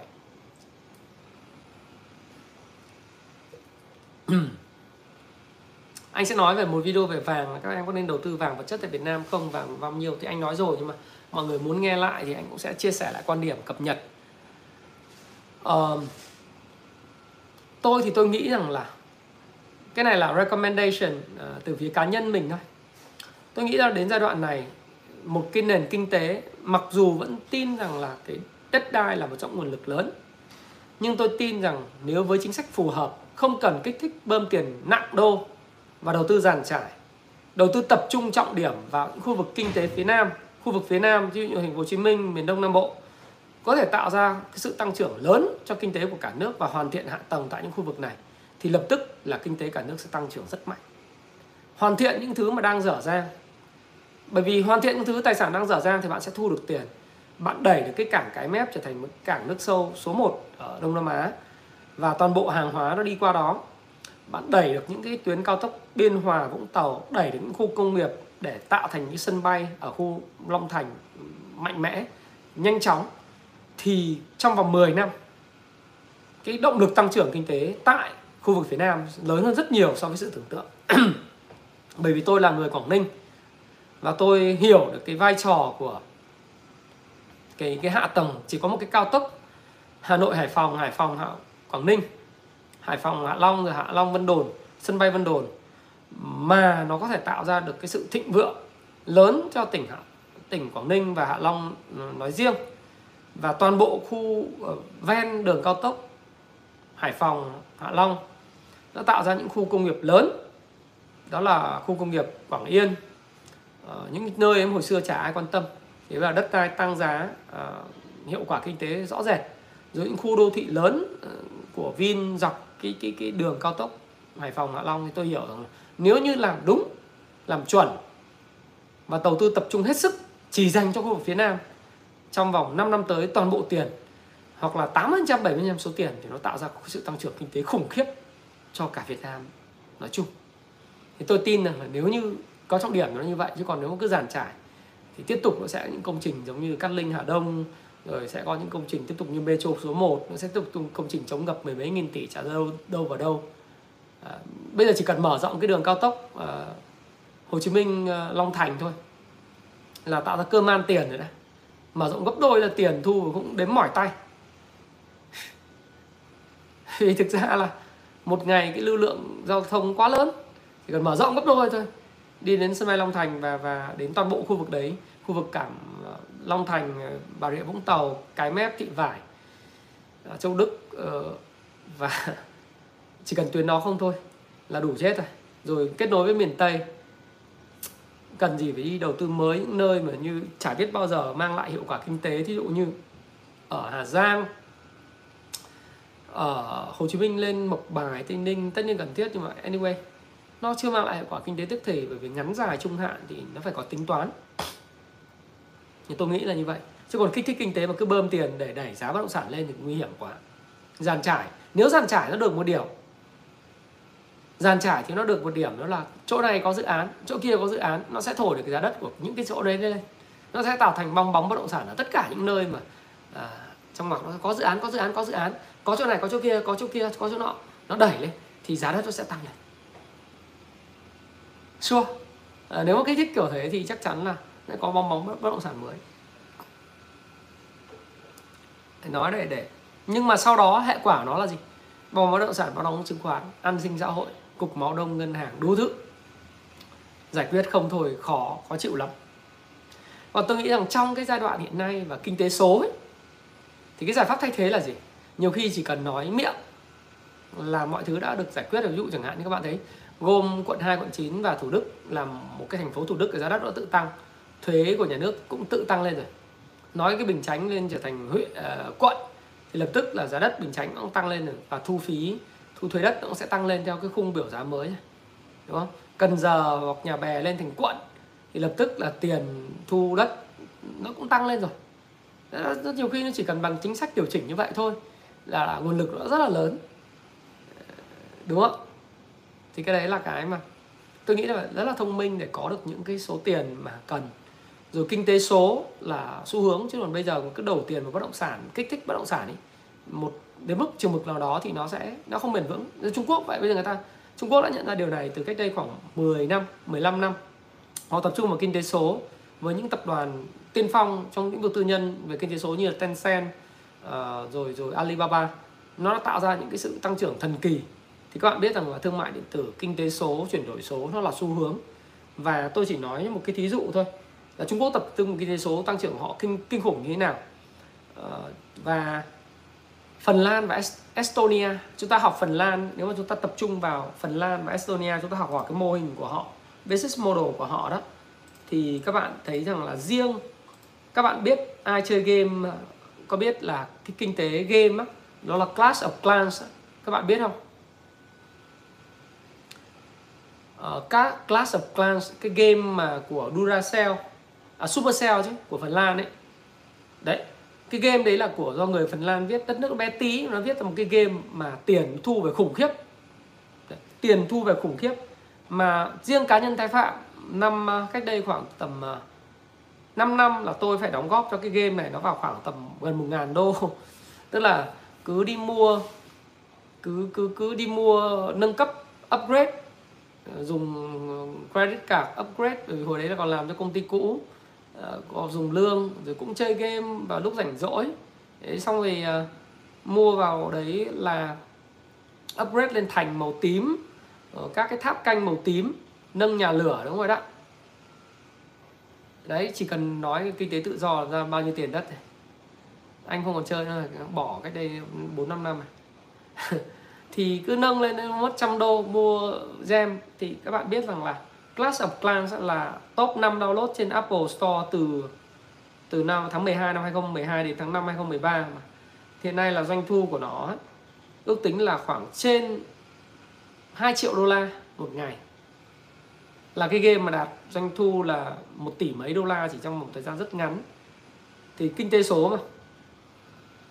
Cho nên nếu mà ngành công nghiệp game công nghiệp về không khói về công nghệ thông tin Việt Nam phát triển ấy, về NFT về phần mềm Việt Nam tiếp tục phát triển. Và chúng ta tạo ra hành lang pháp lý để mà cho những cái cái cái sự khởi nghiệp của các bạn trẻ trong lĩnh vực mà công nghệ thông tin, lĩnh vực về blockchain. Ờ, chúng ta đổi mới kinh tế theo đi hướng, theo cái đường hướng về hàm lượng trí tuệ, công nghệ cao, về biotech, về về trí tuệ nhân tạo, về chuyển đổi số và đặc biệt với công nghiệp công nghiệp giải trí game ấy, thì nó sẽ tạo ra cái cái cái cái tăng trưởng thần kỳ. Nó giống như Estonia học Phần Lan vậy. Phần Lan là đất nước mà các bạn biết có Spotify là của Phần Lan đúng không? Quốc gia khởi nghiệp sáng tạo thu hút vốn rất dễ và sử dụng toàn trí trí tuệ và trí trí trí, trí tuệ để tạo ra tiền. Thì uh, các bạn sẽ thấy rằng là là cái đó là cái mô hình kinh tế mới và nó tạo ra rất nhiều của cải. Đặc biệt là cái thời gian tới các bạn thấy cái cái cái chiến lược viễn thông Việt Nam rất là xứng đáng rất là hay. Việt Nam viễn thông là đi đầu sắp tới có 5G đầy đủ đúng không nào? Đang phát triển mạng 5G có luật sắp tới mới ra lại xem à, xem uh, kinh tế số đấy là quốc hội đang bàn về chuyện đấy thì tôi thấy rằng là Việt Nam đi đầu về công nghệ thông tin cứ tập trung vào công nghệ thông tin là thắng. Kích thích kinh tế thì tôi không biết nhưng mà nếu như tập trung để hỗ trợ du lịch, hàng không, rồi cấp bù lãi suất, tất cả mọi thứ, lĩnh vực cũ là ok. Nhưng đừng thích bất động sản nữa. Tập trung oánh những cái mà nó ra ngô, ra khoai, ra tiền luôn. Những cái gì còn đang giang dở, những cái gì mang tính chiến lược và rất là tập trung. Tất nhiên thì nói như vậy thôi, nhưng tôi biết chắc chắn rằng là sẽ có những cái lợi ích ở đâu đó người ta vẫn kéo về. Nhưng mà cứ tập trung kinh tế số và hình thành quốc gia khởi nghiệp, quốc gia sáng tạo, quốc gia sử dụng trí tuệ nhiều Vinagame hơn nữa nhiều Tiki hơn nữa. À, nhiều những cái doanh nghiệp mà kinh doanh giống như kiểu Shopee hay Lazada à, rồi rồi những công doanh nghiệp mà Assist Game NFT rồi có thể là hiện thực hóa cái giấc mơ blockchain cho những bạn trẻ AI, machine learning và đặc biệt tôi nghĩ rằng là một cái giải pháp căn cơ đấy. Cái này nói chơi thôi đó là nó chơi mà thật đó là cái chứng khoán liên quan chứng khoán hóa đấy. Ừ anh cái góc camera hơi cao. Đó là mình nên học Bắc Kinh trong học Trung Quốc trong việc hình thành một cái sàn giao dịch chứng khoán. Đừng nó đừng gọi nó là HOSE đừng gọi nó là HNX đừng gọi nó là Upcom mà là một cái sàn chứng khoán uh, có thể là sàn chứng khoán ờ, Đà Nẵng hay chứng khoán nước ngoài tôi không biết nhưng mà nó tạo ra một cái sàn chứng khoán dành cho những cái doanh nghiệp công nghệ non trẻ huy động vốn đầy đầy tính rủi ro và mạo hiểm. Nhưng mà những cái doanh nghiệp như Tiki sẽ không cần phải niêm yết lên Mỹ nữa không phải chạy sang Singapore để thành lập Tiki Global. À, những doanh nghiệp vừa và nhỏ tin hin ví dụ sau này là Happy Life là một doanh nghiệp tin hin như vậy tấn công vào mảng công nghệ. À, chúng tôi hoặc là các bạn sẽ thấy có rất nhiều công ty công nghệ nhỏ mà người ta không biết huy động vốn kiểu gì. Nhưng bây giờ mà lại đáp ứng những tiêu chuẩn niêm yết khắt khe như kiểu của Jose là phải có báo cáo, có kiểm toán 2 năm gần nhất mà có lãi, phải có cổ đông trên 100 người mới được niêm yết trên Upcom Upcom rồi rồi rất nhiều những cái thủ tục thì các bạn sẽ thấy là chúng ta thua hoàn toàn Singapore, thua hoàn toàn Bắc Kinh. Và các doanh nghiệp công nghệ chúng ta không lớn được vì muốn lớn thì phải có cái người đầu tư mạo hiểm, venture capitalist, đúng không? Chúng ta thua Bắc Kinh thì Bắc Kinh mới hình thành ra một cái thị trường, một cái chợ giao dịch những cái cổ phiếu của những cái công ty công nghệ nhỏ tí trên sàn Bắc Kinh để người ta hỗ trợ doanh nghiệp nhỏ và tạo ra một cái mô hình kinh doanh tăng trưởng dựa vào sáng tạo, dựa vào cái công nghệ, dựa vào cái mà người Việt Nam giỏi nhất, trí tuệ của người Việt Nam là thông minh nhất. Nếu các bạn nhìn game Angry Bird của ừ, bạn Đông, đúng không? Bạn thấy là kiếm bao nhiêu tiền? Kiếm nhiều tiền quá nhưng mà bạn ấy là ừ, phải nộp thuế như khê quá cho nên là thôi thì bạn thì bạn cũng cũng đóng cái game đó lại. Flappy Bird đấy Nguyễn Hà Đông nổi tiếng như thế trí tuệ Việt Nam tốt lắm giỏi lắm. Nếu mà nhìn vào tỷ phú coi Việt Nam hiện nay thì có một cái người mà giàu đứng thứ ba thế giới về coi thì cũng một 1,5 tỷ đô la về coi à.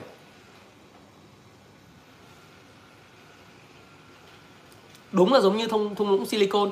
Thì ai đầu tư vào những cái doanh nghiệp như vậy họ phải chấp nhận mạo hiểm và họ giống như là ký tuyên bố trách nhiệm trước khi bắt đầu đầu tư vậy đúng không ạ? Doanh nghiệp lên sàn có thể lỗ có thể không có lãi trước đó nhưng mà chỉ cần có dự án triển vọng một ý tưởng đầu tư tốt thì cổ đông hoặc người ta vẫn chấp nhận là người ta mua bởi vì người ta mua triển vọng mà.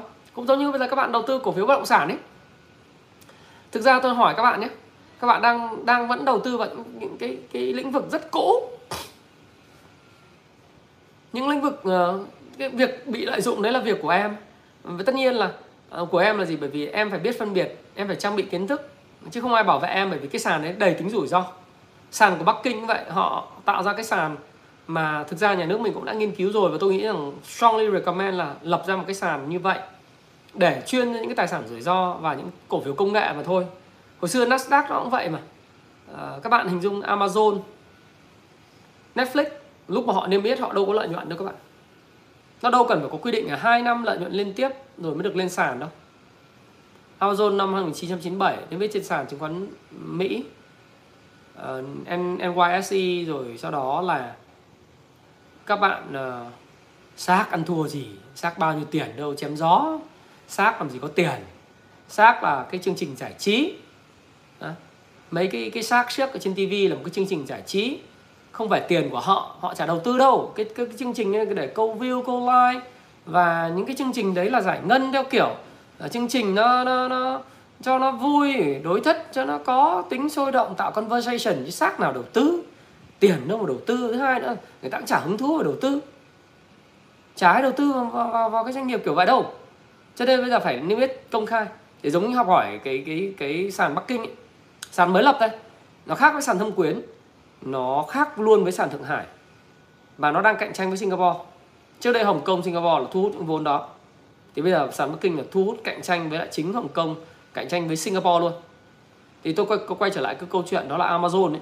Họ lên mết trên sàn chứng khoán uh, của Mỹ cái năm 1997 lỗ chỏng côn. Thậm chí sau khi niêm yết họ còn lỗ tiếp. Nhưng mà tiền vẫn đổ vào. Ờ, và người ta vẫn yêu thích mua các cái hàng hóa của Amazon. Dòng tiền Amazon rất mạnh thì tôi cũng rất là hy vọng. Đó là Tiki nó nó nó được phép limit trên sàn chứng khoán Việt Nam. Chấp nhận lỗ thì ai mua thì đọc kỹ tuyên bố trách nhiệm trước khi dùng, nghĩa là anh anh anh mua. Thì thì anh phải hiểu rằng là công ty này đang lỗ. Cũng giống như bạn đầu tư bất động sản vậy. Doanh nghiệp của các bạn, có một số doanh nghiệp các bạn lỗ chổng côn, chả có, thậm chí là các bạn đang đo đếm đất, đo đếm quỹ đất để các bạn đầu tư, các bạn chia ra giá, đúng không? Lỗ trồng côn lên toàn ăn cái bánh bánh vẽ tương lai vẫn đầu tư vẫn mua. Có những người vẫn nắm cổ đông dài hạn vì tin tưởng vào quỹ đất. Thì cái cái thương mại điện tử cái kinh tế số nó cũng vậy. Nó là nó là triển vọng. Anh quyết thì thì kinh tế cũ em ạ. Cái, những cái kinh tế đất đai đánh gôn gì máy bay kinh tế cũ. Những kinh tế đấy thì ai cũng làm được kinh tế trí tuệ khó. Khó đấy. Nhưng chúng ta sẽ chứng kiến là có thể là thậm chí là Fox, FPT uh, ờ, Telecom họ lên sàn. Rồi FPT Online họ lên sàn rồi thì có thể huy động mạnh vốn VN Express ấy nó huy động vốn vốn rất mạnh ở trên sàn ví dụ vậy. Họ có thể làm những gì lớn lao hơn. Và không ràng buộc họ quá nhiều. Thì như Tiki mà nếu yết trên sàn tôi ồn in luôn. Tôi tôi nói thật Tiki mà niêm yết trên sàn Việt Nam sẽ chấp nhận lỗ ôn in. Nếu đầu tư chứng khoán ờ, 5 đồng, mua hết 5 đồng, nắm Tiki, ngồi đấy, chơi thôi. Và tin vào triển vọng của thương mại điện tử Việt Nam. Viettelport là câu chuyện khác. Ờ, nó bị cạnh tranh nhiều quá. Đó. thôi anh, cái gì em? Nếu em không đầu tư thì lấy việc của em thôi. Còn anh thì anh cứ làm chứ.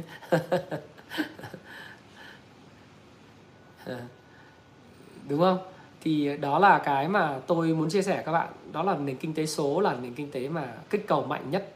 Chỉ cần cái chính sách mới nó giống như chính sách đặc khu uh, cho một số các cái tỉnh. Nó là một cái chính sách liên quan đến trí tuệ của Việt Nam khai thác cái cái tiềm năng công nghệ thông tin Việt Nam. Phát triển mạnh cái ngành công nghiệp giải trí online. Ngành công nghiệp không muốn khói là game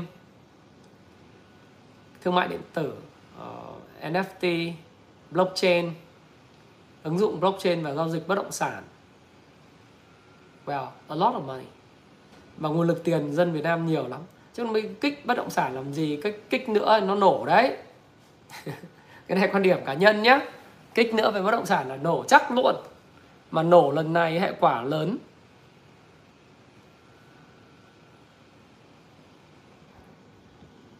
Lớn đấy. Ờ. à, ai cũng thích đầu cơ mà. Thực ra các bạn có bao giờ đầu tư đâu phần lớn thì các bạn đầu tư đầu cơ kinh doanh cổ phiếu. Sen đô cũng được. Nếu mà cho liệt là 20 năm thì kinh tế phụ quá em ạ. Anh cũng không mong nó nổ đâu. Thực ai mà xấu mồm mới nói là nổ nổ nổ nổ. Bởi vì thực ra là nổ chả có lợi cho ai cả. Không có lợi cho cả các bạn và không có không có lợi cho Việt Nam trên cái hình ảnh quốc tế đâu các bạn các bạn nhìn Argentina giờ bung bét. Venezuela khỏi nói.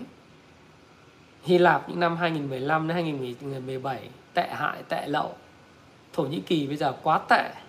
Brazil quá tệ, hình ảnh với quốc tế. Tất cả những cái à, chàng trai nhỏ bé của Argentina đều mong muốn trở thành Messi bởi vì đấy là cách thoát nghèo duy nhất. Mà cả một quốc gia mà chỉ trông mong về trở thành cầu thủ bóng đá, rồi ăn mừng chỉ vì những trận bóng ấy, còn lại là những hiện thực. Nghèo đói, rốt nát, thì thì đừng mong mặc dù các bạn thấy nhà cao tầng và giới siêu giàu Argentina quá nhiều, quá giàu, lạm phát càng cao, giới siêu giàu càng giàu. Chỉ người nghèo là khổ thôi. Tôi nói thật, các bạn cứ xem những bộ phim người giàu chả bao giờ người ta bị ảnh hưởng bởi lạm phát Hả? nói các bạn ờ, Ờ, một cái sự thật rất là là là thật. Đó là người người giàu không bao giờ bị ảnh hưởng bởi lạm phát. Họ có công cụ phòng chống lạm phát hết. Lúc thì họ mua vàng lúc thì họ mua bitcoin lúc thì họ mua ethereum lúc thì họ mua nhà đất lúc thì họ mua tài sản này tài sản kia. Và xăng này ví dụ tôi nói các bạn xăng hiện nay tôi tôi đổ là uh, các bạn đổ một triệu sáu một bình kể cả xăng có lên 4 5 triệu một bình người ta vẫn đổ. Giới siêu giàu người ta vẫn đổ. Vâng, người nghèo khổ chứ bởi vì mỗi lần đổ xăng trước đây là là 70 nghìn bây giờ lên 200 nghìn chẳng hạn. Thì lương của họ có 4 5 triệu làm sao mà sống được?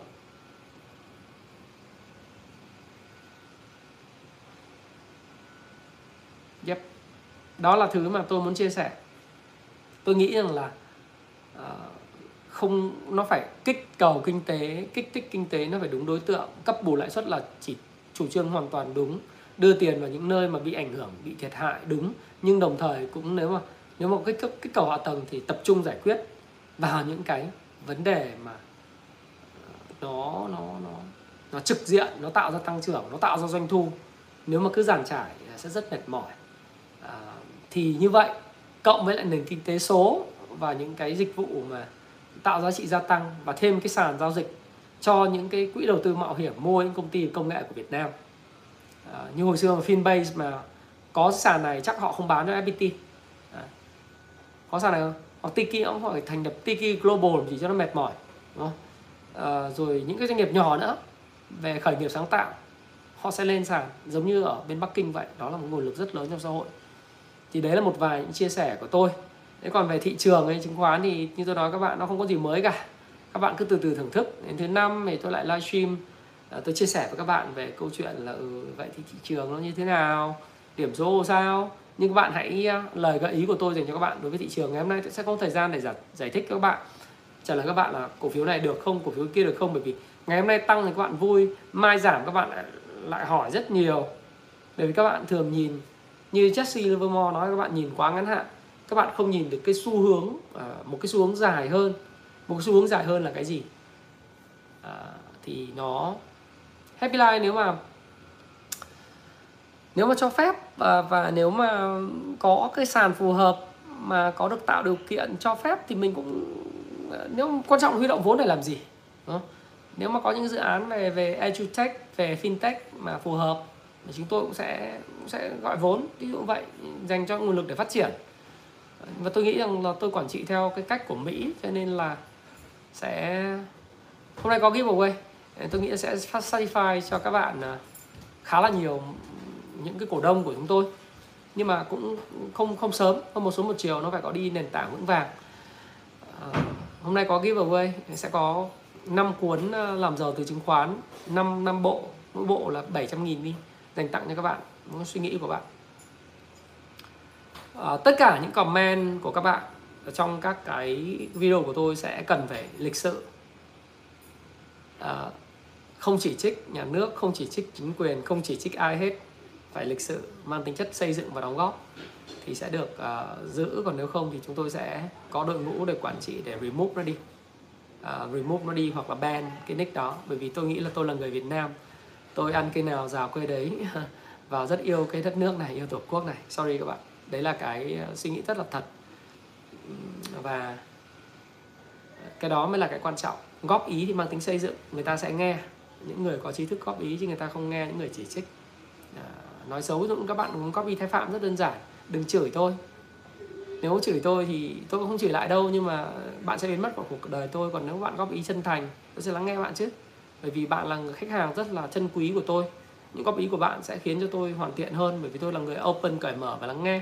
Kể cả trong nhận định thị trường cũng vậy tôi luôn luôn nói rằng là tôi đâu có đúng ừ, hoàn toàn tôi có thể sai mà à, nhưng mà tôi sai thì tôi không mất tiền và tôi tôi sẽ góp cho các bạn nhiều góc nhìn chứ.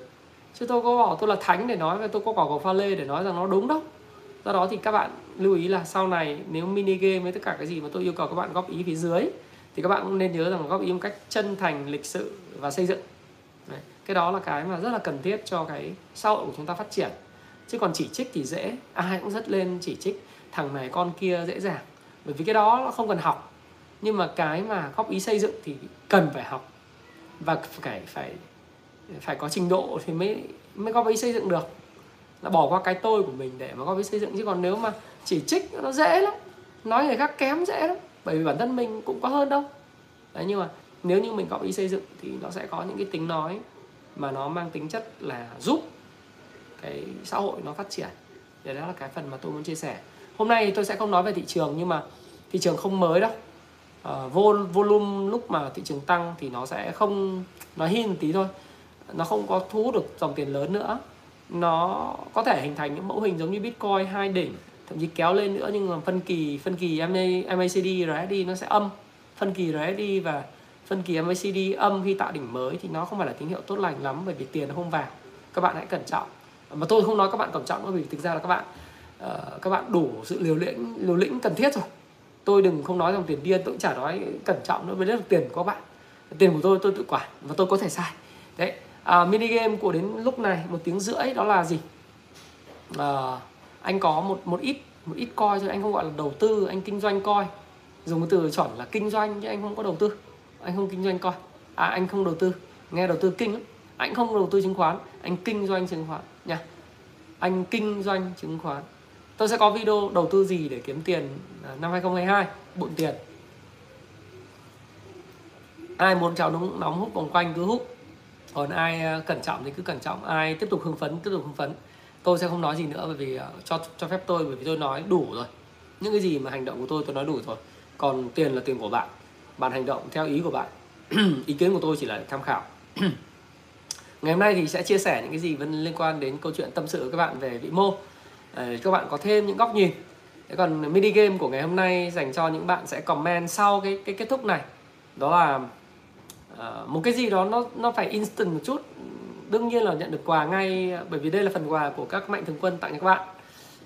Dự báo thì cũng dự báo rồi phải không? Tôi làm sao có một cái gì các bạn uh, uh, đầu tư với Happy Life hiện nay chưa? Ngủ thôi mai lấy tiền hả? Uh, ừ xu hướng 2022 bây giờ làm nào để để để có một cái game hay hay nhỉ? Em sách thì sẽ là 7 cuốn à, và 5 cuốn làm giàu tính khoán 700 nghìn rồi 3 triệu rưỡi rồi. À, đổi sách khác được. Ok. Anh là nhà kinh doanh không phải nhà đầu cơ chứng khoán? À, anh sẽ có sách về coin nữa để cho mọi người tìm hiểu về thêm về coin về blockchain. Ờ, à, like dùng cái 5 người 200 con người mà chả thấy ai like có 2.700 người like like dùng cái. Ờ ừ, ok.